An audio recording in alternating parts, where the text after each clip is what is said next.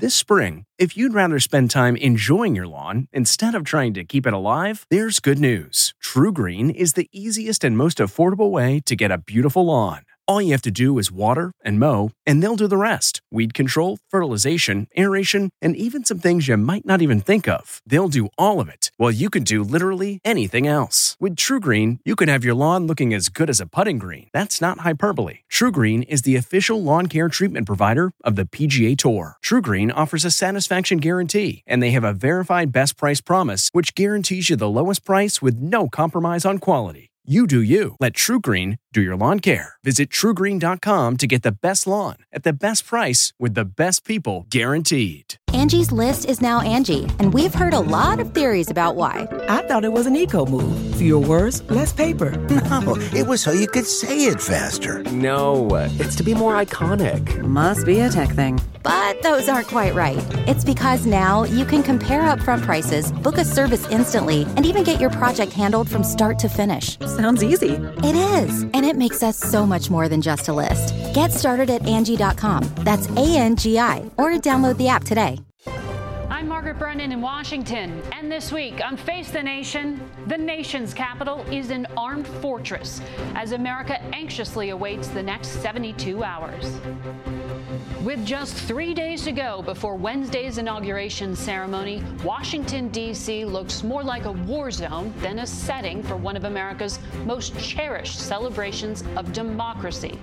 Monuments, bridges, buildings, and streets surrounding the White House, the U.S. Capitol, and the National Mall are surrounded with an unprecedented amount of security. 25,000 National Guardsmen have been authorized to help local and federal law enforcement protect against threats from domestic violent extremists in the days leading up to and just after January 20th. Authorities are not taking any chances after the nightmare January 6th Capitol attack. Chilling footage shot by a New Yorker magazine reporter who happened to follow some extremists as they broke into the Capitol has just been made public. That day has had dramatic repercussions about the disastrous security response, lack of communication between law enforcement agencies, and President Trump, who was impeached again by the House, this time for inciting an insurrection. Yes. Incoming President Joe Biden is already looking ahead to the overwhelming challenges he faces fixing a battered economy, restoring our reputation around the world, and repairing the deep racial and cultural divisions within America. But his first priority, according to our CBS News poll, taking aggressive action to help bring the COVID 19 pandemic to an end. We'll talk with President elect Biden's pick for the CDC, Dr. Rochelle Walensky, and former FDA Commissioner Dr. Scott Gottlieb. House Intelligence Committee Chairman Adam Schiff, West Virginia Republican Governor Jim Justice, and St. Paul, Minnesota Mayor Melvin Carter will also be with us. It's all just ahead on Face the Nation.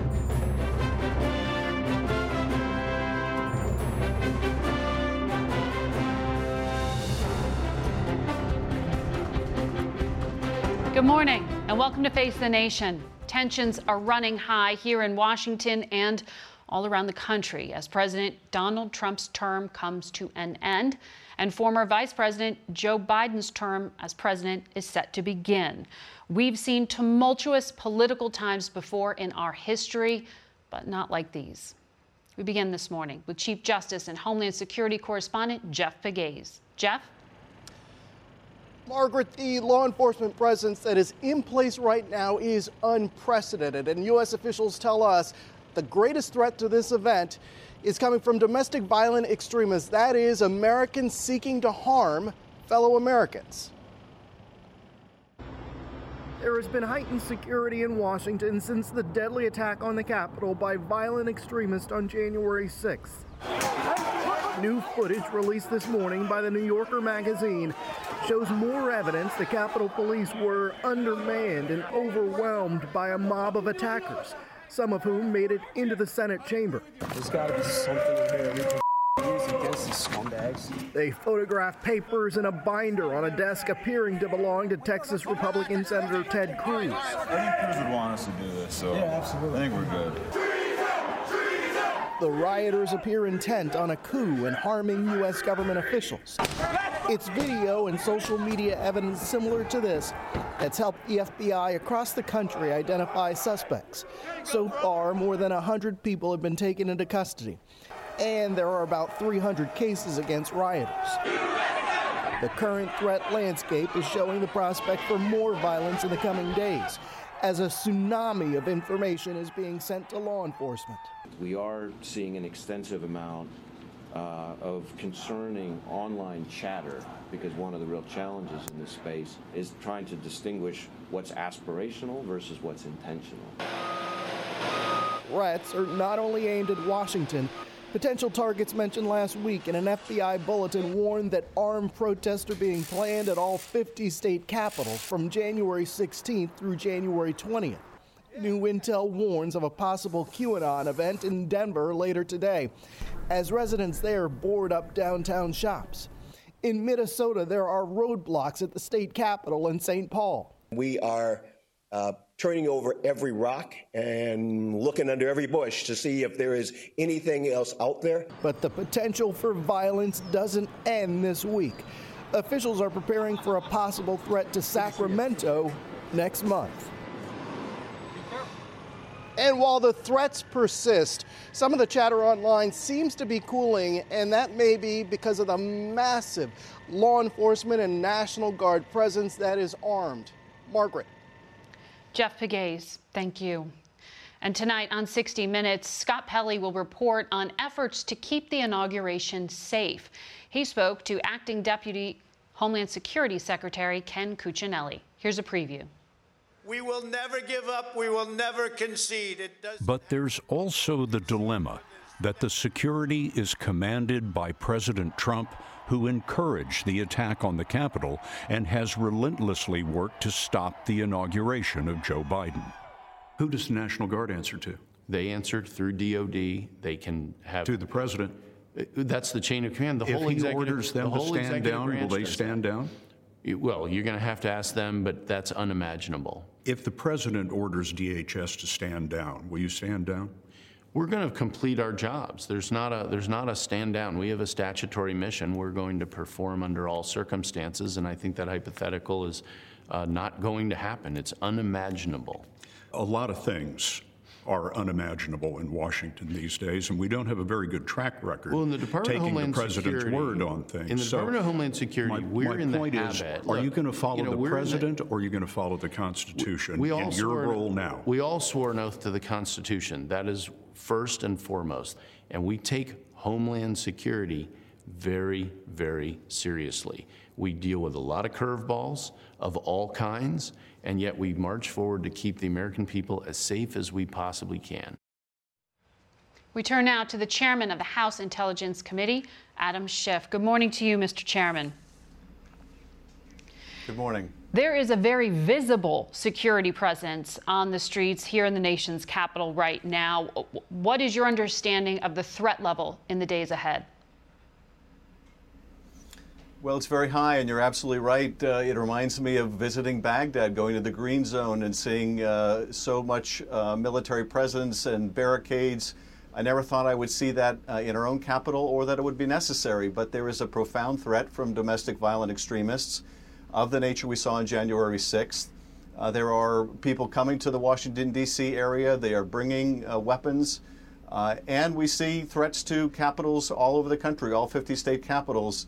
Uh, now, I think the inauguration will proceed and it will proceed safely, but there will be gatherings of individuals, and those gatherings could turn violent. Uh, so uh, there's a very high level of risk.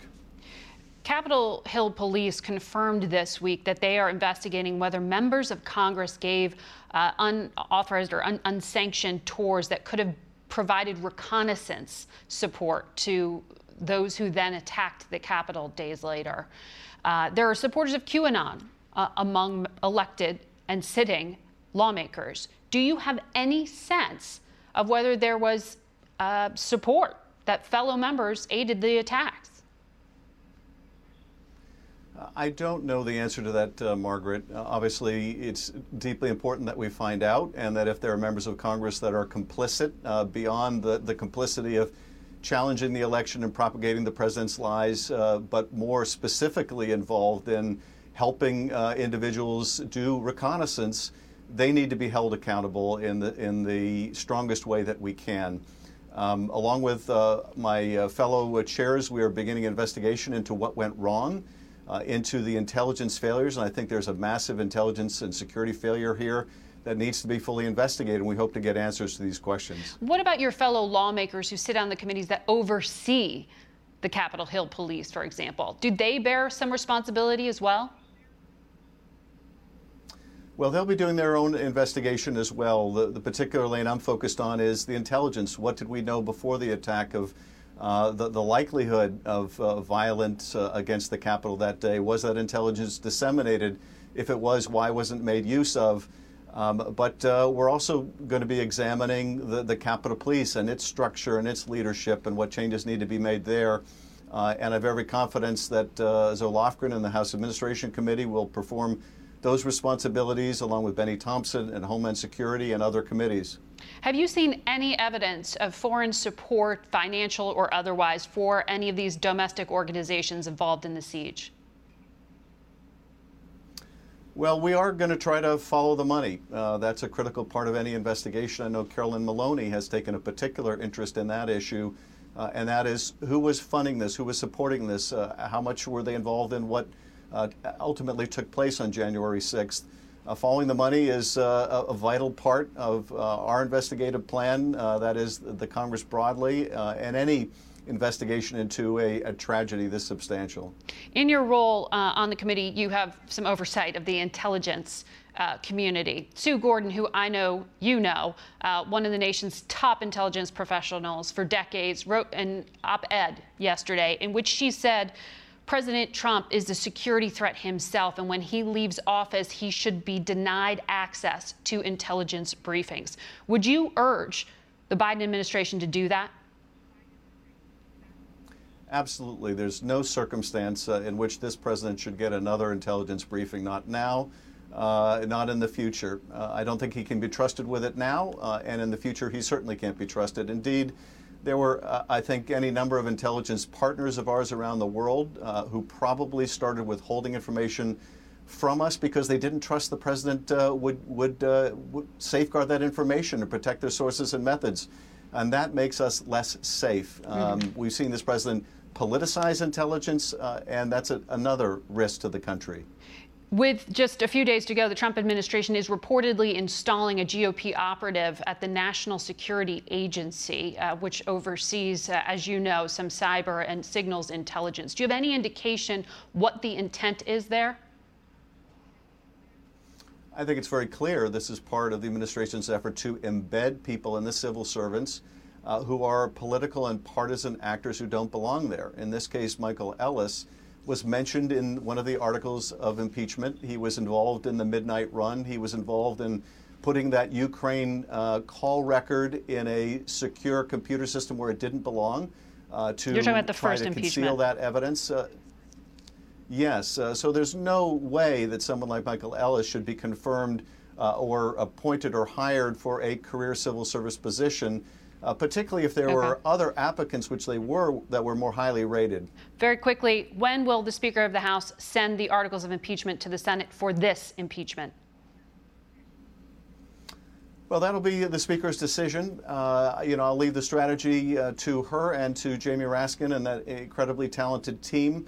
Uh, this is, you know, obviously uh, the most serious crime against our country and Constitution of any president in history. Yeah. Uh, and the fact that it took place in the last month doesn't make it any less serious.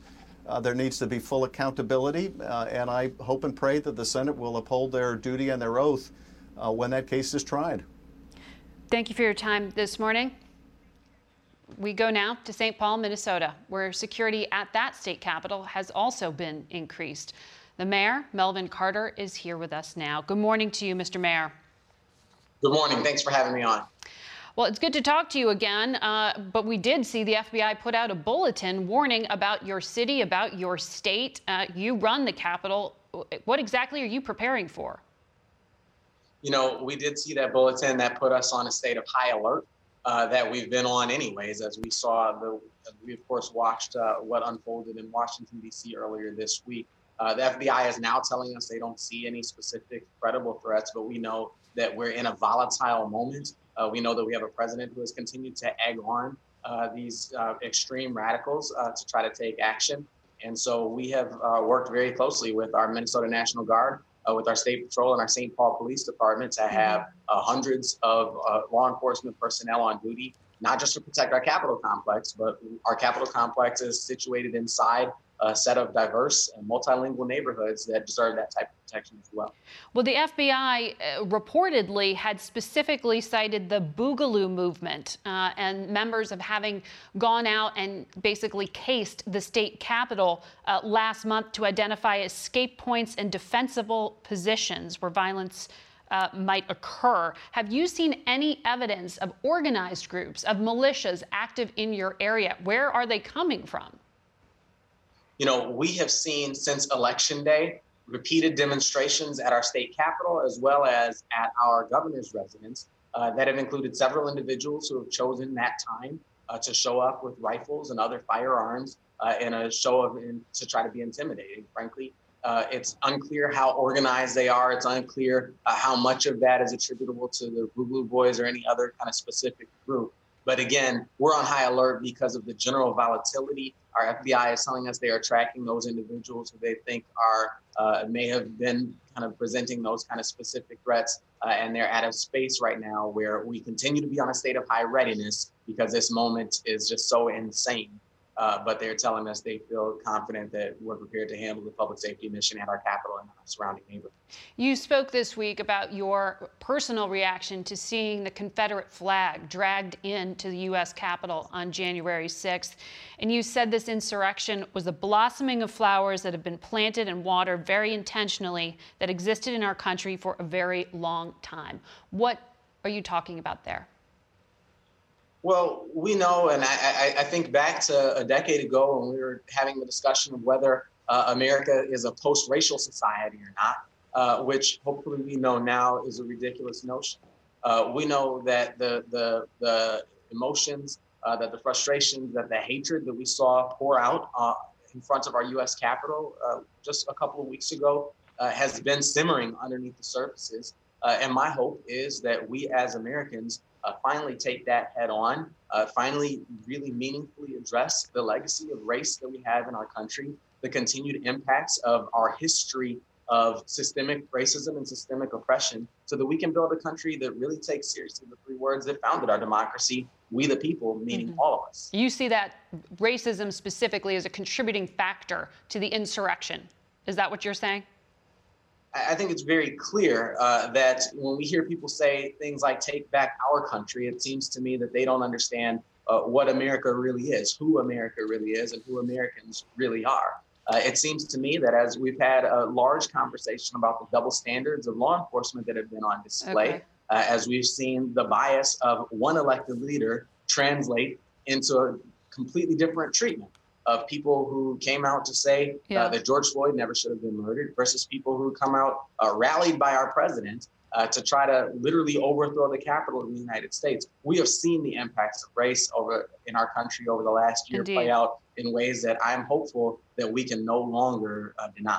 Very quickly uh, on COVID, your governor accused the Trump administration about lying regarding vaccine doses. Minnesota has fallen behind in being able to distribute what they do have.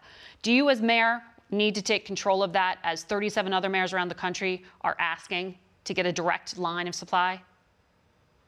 You know, we're fortunate that we have a strong relationship with our governor here in Minnesota. We've been working closely on the COVID response. We've worked closely to get National Guard troops uh, mobilized for this weekend. Yeah. Uh, and so we're working closely on this crisis. It does. So you don't need to take control. It, it's another proof point that the president will be dangerous until the moment he leaves office. Uh, yeah. And we're working, we're scrambling. Our healthcare providers are working hard okay. uh, to develop a plan B so that we can move forward as a state. All right, Mr. Mayor, good luck to you.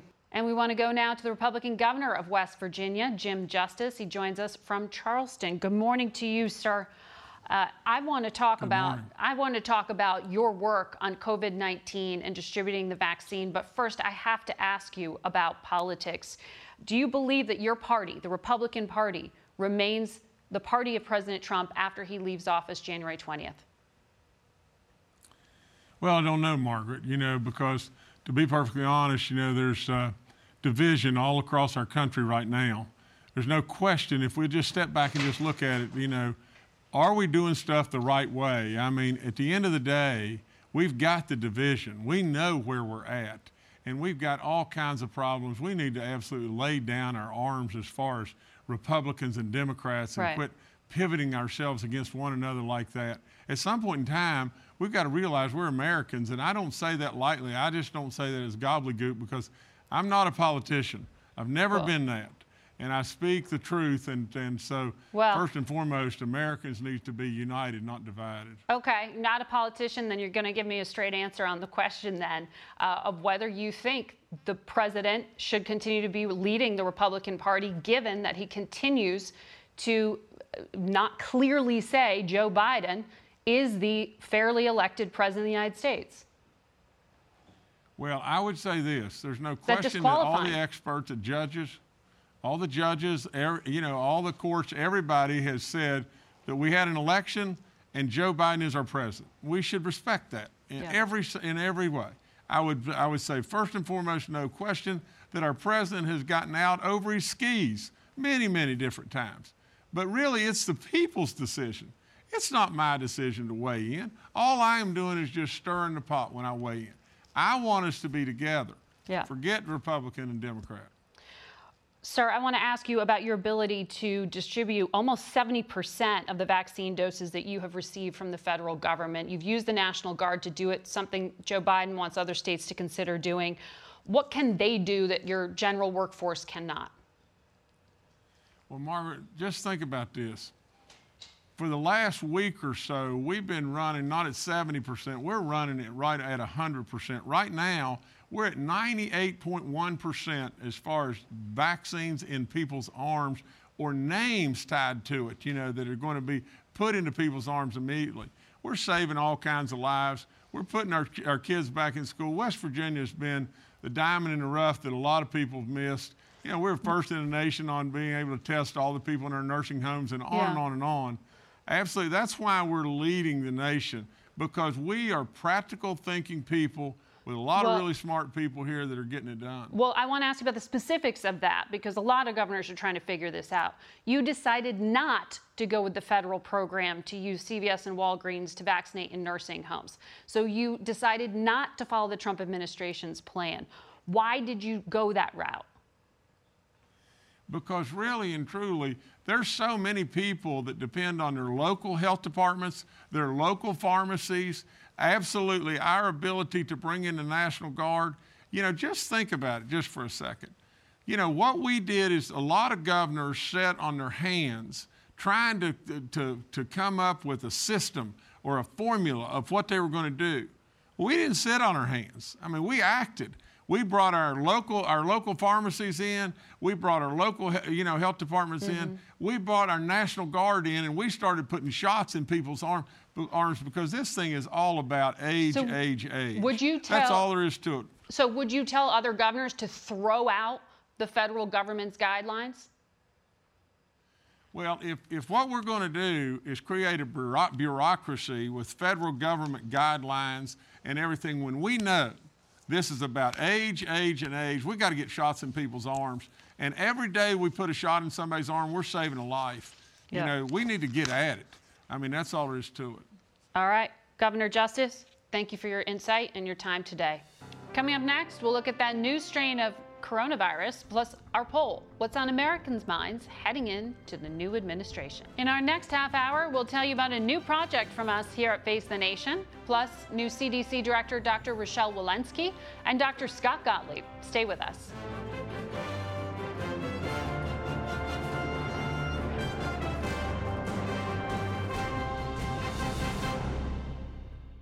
This episode is brought in part to you by Audible, your go to destination for thrilling audio entertainment. Whether you're looking for a hair raising experience to enjoy while you're on the move or eager to dive into sinister and shocking tales, Audible has an exclusive collection of thrillers from best selling authors that will keep you on the edge of your seat. Like James Patterson's first audio only thriller, the coldest case. Experience stories like never before, where every chilling detail is brought to life by captivating sound design. Plus, as an Audible member, choose one title a month to make yours forever.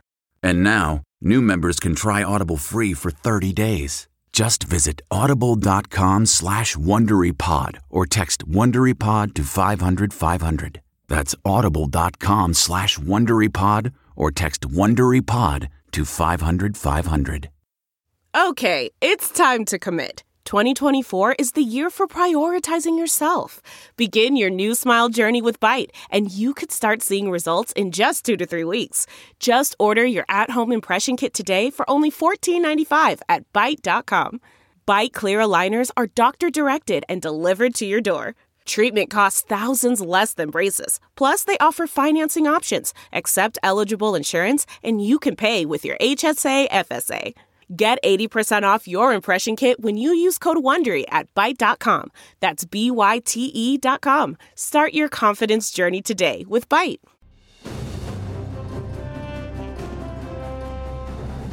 Welcome back to Face the Nation. There are growing concerns about B117. That's the new strain of the coronavirus first discovered in the United Kingdom. So far, the highest number of cases from that strain have been found in California. CBS News correspondent Jamie Yuccas is in hard hit LA County. Margaret, LA County is home to half of the COVID related deaths in the state, and roughly one in three here have been infected with the virus since the pandemic began. It's also home to Dodger Stadium, now the largest vaccination site in the country. It's been a slow start for vaccinations in California, but officials believe by next week, healthcare workers in the state will be able to administer 40,000 doses a day. There's a little bit of waiting, but the actual vaccination went really fast and it was painless. But there are mounting concerns the supply of vaccine doses could run out.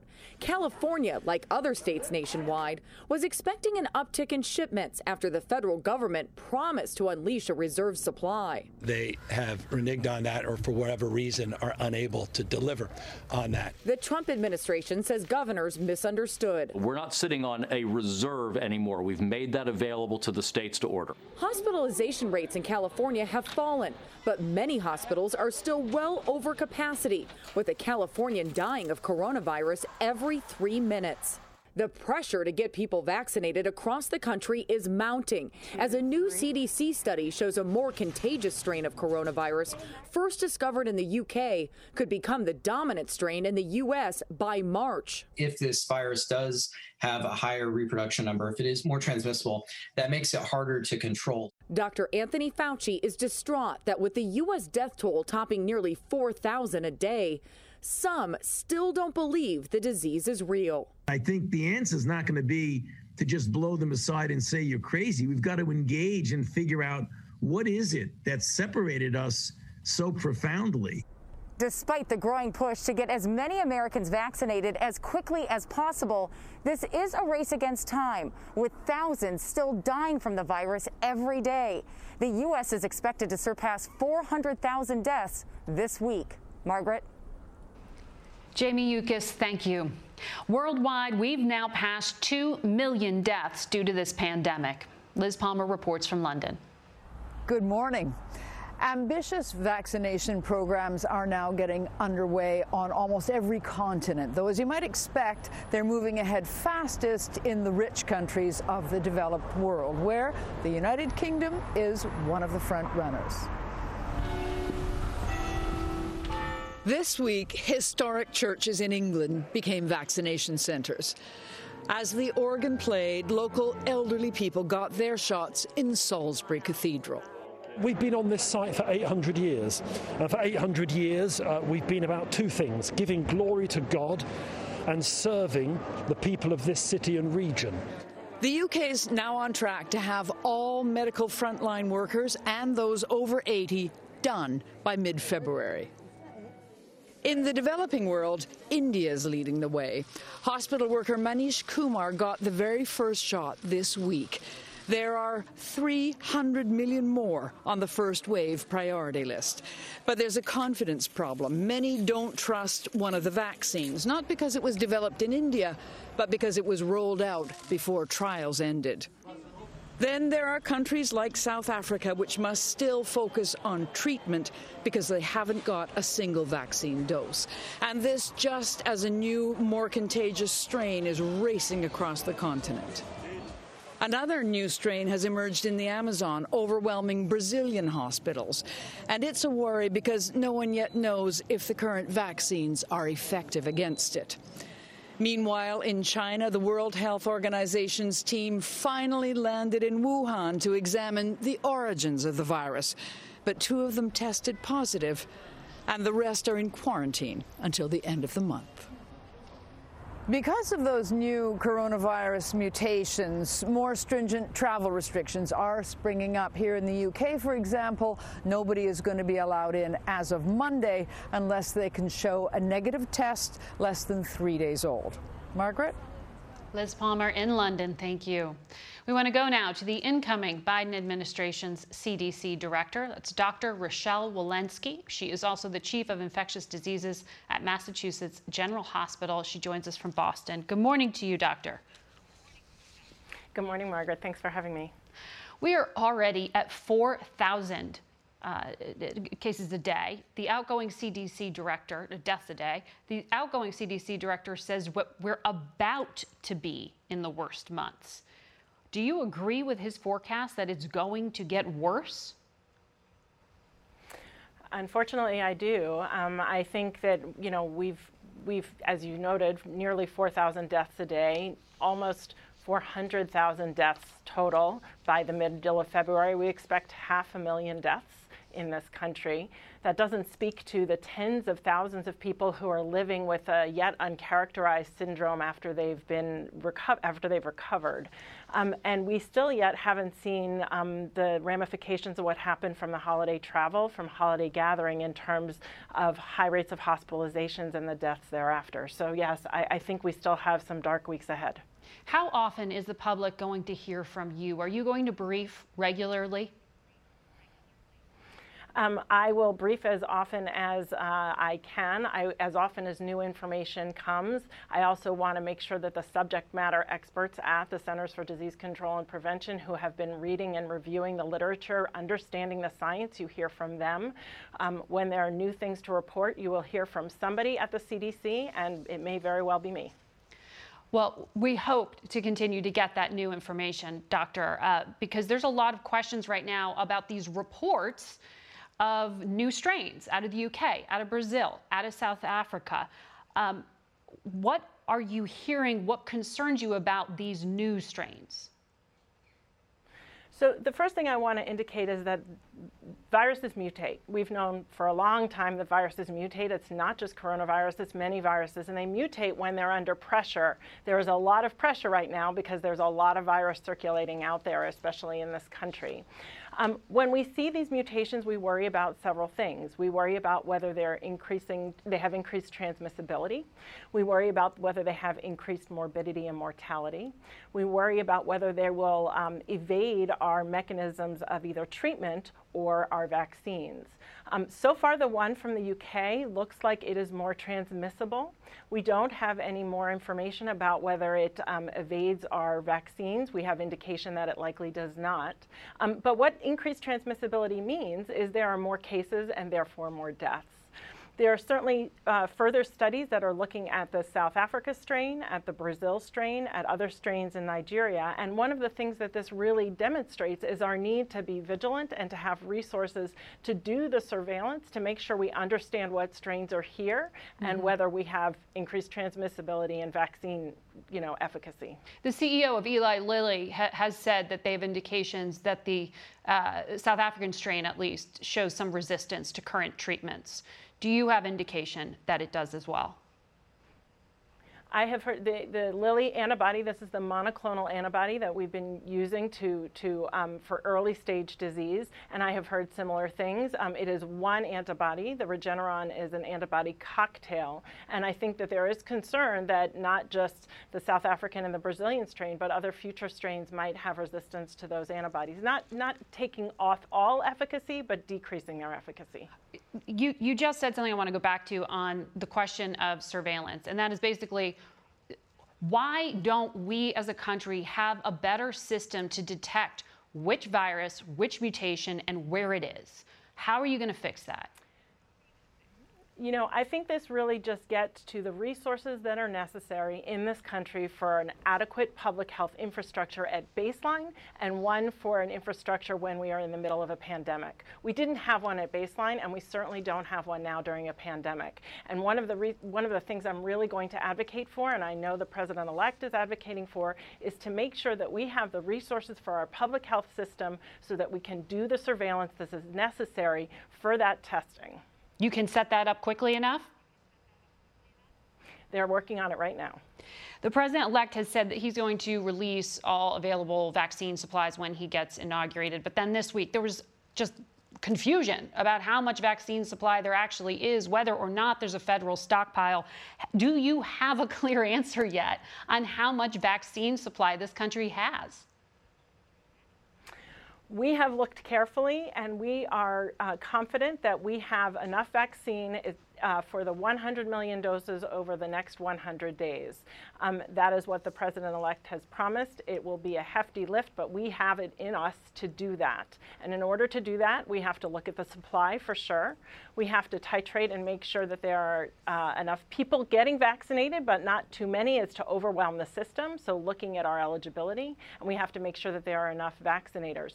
I know that the president elect has committed to use the Defense Production Act to make sure that where there are any bottlenecks in that supply, um, we, we will you know, address those bottlenecks. Are there the bottlenecks right uh, now? Is there a production production problem with vaccines?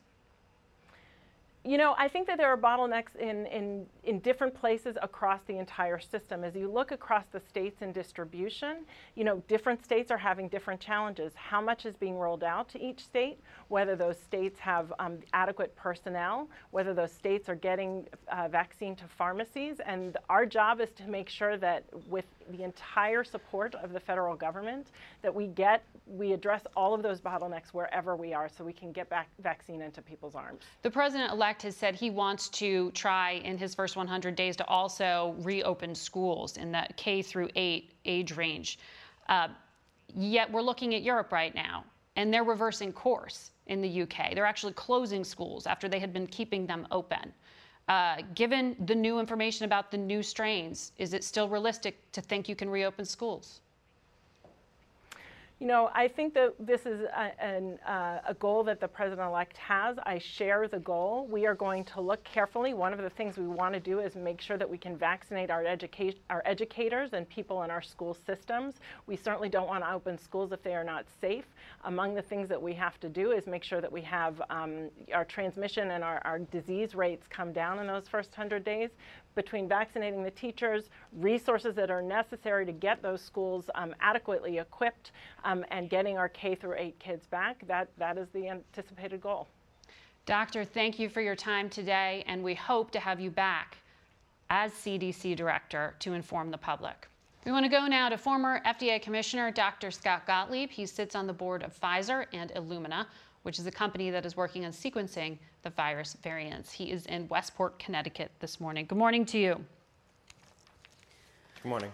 You just heard the incoming CDC director say 500,000 deaths by mid February, that this will get worse. Do you agree? Yeah, I think tragically that's right. What we're likely to see is infections start to decline. I think we're seeing it right now. We're seeing a near term peak in terms of the number of new daily cases. Now, unfortunately, deaths and hospitalizations will continue to grow over the next two or three weeks because they're a lagging indicator. But we'll see continued declines probably for about four weeks, maybe five weeks, until this new variant starts to take over. Right now, this new variant is about 0.5% of all infections nationally.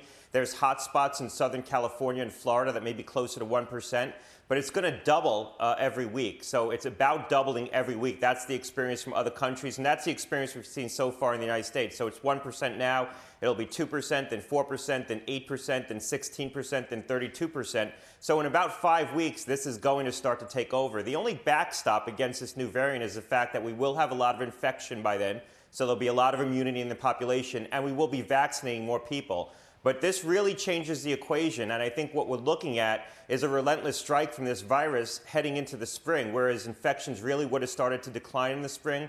We would have had a quiet spring. We could have persistently high levels of infection in the spring until we finally get enough people vaccinated. I want to clarify there because we just spoke with the CDC, incoming CDC director, who recognized that there is not a good surveillance system in place to figure out these new mutations. The numbers you're citing, they're from the private sector? Well, Illumina, the company that I'm on the board of, is doing a lot of the sequencing work right now, and unfortunately, the sample is very small. We should be sampling about 5% of all the positive cases. We're doing a lot less than that. We're doing well under 1%. We haven't found any of the B1351 variant, that's the South African and Brazilian variant, but we have just started looking for it. What we're finding is B117, so it's about 0.3 to 0.5% of all infections as of this weekend, data that's available right now. Um, but it's going to increase. And we've seen it double already week over week. So this information is available. Illumina's tweeted some of it out. Their partner Helix has tweeted some of it about some of it out. They're working with CDC on this. So the data is starting to be available, but as the CDC director said, we're not doing a lot of surveillance work right now, so we're probably not detecting the full scope of what's underway in this country. Americans now aged two years old and up will have to show proof of a negative COVID test to re enter this country, this, even if they're a citizen. Um, will that make a difference, these kind of travel restrictions, in reducing these other strains from permeating? Well, it's going to have some impact. I think it's hard to estimate how much it's going to really affect introduction into the United States. And the bottom line is these strains are already here. Even B1351 is probably in the United States now, even though we haven't detected yet. I think testing people as they come in, you're going to catch some cases. But it's also going to be a deterrent. People who think they might be infected or might have been exposed to someone who's been infected, they know there's a surveillance system in place.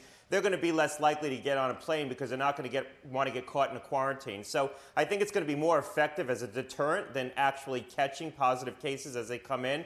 But it's something. It, you know, it's something that we can do. I just think we need to be honest with ourselves mm-hmm. that these strains are here right now. And we need to start taking action you know, the simple things are still going to work. Wearing masks, uh, avoiding crowds, and the quality of the mask really matters right now. If you wear a higher quality mask with this new infection, that's going to be very important. That means surgical or N95 and B1351 is what you're calling South African strain. Is that correct? Right. Okay. Right. That's the South African and the Brazilian strain. And the Brazilian. Okay. Uh, everyone take notes. Um, I want to get you to the vaccine now because this just puts more and more pressure on getting protection out there for people. What is the bottom line? I, I asked the C- incoming CDC director if she had a good read on supply. She still thinks they can hit that 100 million mark with vaccinations. You sit on the board of Pfizer. What do you know about supply? Yeah, I think they will hit that 100 million mark. I think the issue is going to become demand. I think they're going to have the supply in place and the distribution in place to do that. Right now, 30 million doses have been shipped to the states. About another 15 will be made available to the states as of this Tuesday, and 5 million have been ordered by the states but not yet shipped. So that's a total of 50 million doses. And there was a very small bolus. I think the plan that the new administration put out makes a lot of sense. It's sort of an all the above approach, what we've been talking about, trying to push this through different channels like the big box stores, like pharmacies, mm-hmm. um, trying to set up more federally chartered sites in, in conjunction with the states. You look at a state like Connecticut, the state that I live in, I think that they've been taking that approach and you see it working where they've turned to the National Guard early. They set up a diversity of sites to distribute this. They've targeted high risk groups, high need groups, but they've also recognized that every vaccination is important. And so when people got vaccinated out of turn, they didn't impose fines, they didn't impose penalties, they didn't impose restrictions. They tried to get out all the supply. And the state's been successful. It's one of the leading states in the country mm-hmm. right now in mm-hmm. terms of getting people vaccinated. I think the federal plan that, that the Biden administration is modeling builds off what some states that have done well have done. Those numbers you were citing, that's according to Pfizer, that's according to Operation Warp Speed. Well, that's according to Operation Warp Speed, and I obviously have some insight into the one manufacturer, Pfizer, sitting on the board. I do think that there's ways that the administration can work with the companies to increase supply. It's going to take time, but there's machines that can help produce more vaccine as inputs that they can try to increase the supply of. And there might be things you could do on the fill finishing um, as you bottle the vaccines, trying to get additional doses out of the way you bottle the vaccines, making that process more efficient. I think it's going to be slow. Um, but I think we can potentially eke out more supply with a full court press on all the different things that you can do to try to increase the inputs and the outputs here. All right, Dr. Gottlieb, thank you as always for your insight. We'll be back in a moment. That's not just the sound of that first sip of Morning Joe. It's the sound of someone shopping for a car on Carvana from the comfort of home. That's a good blend. It's time to take it easy, like answering some easy questions to get pre qualified for a car in minutes. Talk about starting the morning right. Just like customizing your terms so your car fits your budget. Mm-mm-mm. Visit Carvana.com or download the app to experience car shopping the way it should be convenient, comfortable. That's not just the sound of that first sip of Morning Joe. It's the sound of someone shopping for a car on Carvana from the comfort of home. That's a good blend. It's time to take it easy, like answering some easy questions to get pre qualified for a car in minutes. Talk about starting the morning right. Just like customizing your terms so your car fits your budget. Mm-mm-mm. Visit Carvana.com or download the app to experience car shopping the way it should be convenient, comfortable. Ah. We want to take a look at what's on the minds of Americans as we begin a new administration in these very troubled times. CBS News Elections and Surveys Director Anthony Salvanto is in Westchester County, New York. Good morning to you, Anthony. We are on the verge of a big change politically, but uh, Americans are on edge. What do they see as the biggest threat to them right now? Yeah, good morning, Margaret. It is indeed a portrait of a country on edge after the events of the last few weeks. When we ask that very question, what is the biggest threat to your way of life right now? More so than foreign adversaries, more so than things from the natural world, disasters, even viruses. People said it was other people in America, domestic enemies. And have a look at this. Even though the Capitol is certainly on edge this week, Americans feel that political violence may increase over the next few years, so hardly out of the woods. And more broadly, Margaret, I would say that although we'll hear a lot about political divisions and a divided country, rightly, in the next few weeks, you know, Americans feel that democracy itself is threatened, and very few report that they feel that it's secure. These are much more fundamental concerns, Margaret. Uh, Anthony, it's so disturbing what you're laying out here. Is there, is there any sense that it's going to get any better with the Biden administration? Well, there certainly is optimism, majority optimism, about the next four years with Joe Biden as president. I would say these these are very partisan divisions, but it is there. Now, the other thing to look at is Joe Biden's opposition in Congress, the Republicans. And here is a party that also seems very much divided. Look, half of Republicans, their rank and file, want their party in Congress to try to find common ground with the Biden administration, but half want them to oppose him as much as possible. And you take a look at this, where half of Republicans say they will still not consider Joe Biden as the legitimate president even after he is sworn in. And who are these folks? Well, this half are more likely to be the strongest Donald Trump supporters, the kinds of folks we've seen over the last few years who even consider themselves to be Donald Trump supporters first, even more so than Republicans, Margaret. So that suggests that President Trump's grip on the Republican Party doesn't go away when he leaves office? It really doesn't, at least not in part, at least not for that sort of core base of the base. In fact, when we talked about impeachment, these are the folks who were more likely to say that the Republicans who voted for impeachment were not principled, but were disloyal. Margaret? Anthony Salvanto, thank you for your insight. We'll be right back. Big news from us here at Face the Nation. We're launching a new podcast this Friday called Facing Forward. I'll be talking with the business leaders and policymakers who make the decisions that impact every American. You can subscribe on Apple Podcast or your favorite podcast platform. That's it for us today. Thank you for watching, and we will see you Wednesday for the inauguration of Joseph R. Biden Jr. Our special coverage begins at 9 a.m. For Face the Nation, I'm Margaret Brennan. Today's guests were California Democratic Congressman and Chairman of the House Intelligence Committee, Adam Schiff. Democratic Mayor of St. Paul, Minnesota, Melvin Carter, Republican Governor of West Virginia, Jim Justice, incoming CDC Director Dr. Rochelle Walensky, and former FDA Commissioner Dr. Scott Gottlieb. The executive producer of Face the Nation is Mary Hager. This broadcast was directed by Shelley Schwartz. Face the Nation originates from CBS News in Washington. For more Face the Nation, we're online at facethenation.com and you can follow Face the Nation and CBS Radio News on Twitter, Instagram, and Facebook. Face the Nation is also broadcast on our digital network, CBSN. If you like Face the Nation with Margaret Brennan, you can listen early and ad-free right now by joining Wondery Plus in the Wondery app or on Apple Podcasts. Prime members can listen ad-free on Amazon Music. Before you go, tell us about yourself by filling out a short survey at wondery.com/survey. Look around. You can find cars like these on AutoTrader, like that car riding your tail. Or if you're tailgating right now, all those cars doubling as kitchens and living rooms are on AutoTrader too. Are you working out and listening to this ad at the same time? Well, multitasking pro, cars like the ones in the gym parking lot are for sale on AutoTrader. New cars, used cars, electric cars, maybe even flying cars. Okay, no flying cars, but as soon as they get invented, they'll be on Auto Trader. Just you wait. Auto Trader. The Hargan women seemed to have it all. We were blessed. My mom was amazing. But detectives would soon discover Inside the house, there were the bodies of two women. a story of betrayal you would struggle to believe if it wasn't true. I am just praying to God. This is a sick joke. From 48 Hours, this is Blood is Thicker The Hargan Family Killings. Listen to Blood is Thicker The Hargan Family Killings early and ad free on Wondery Plus.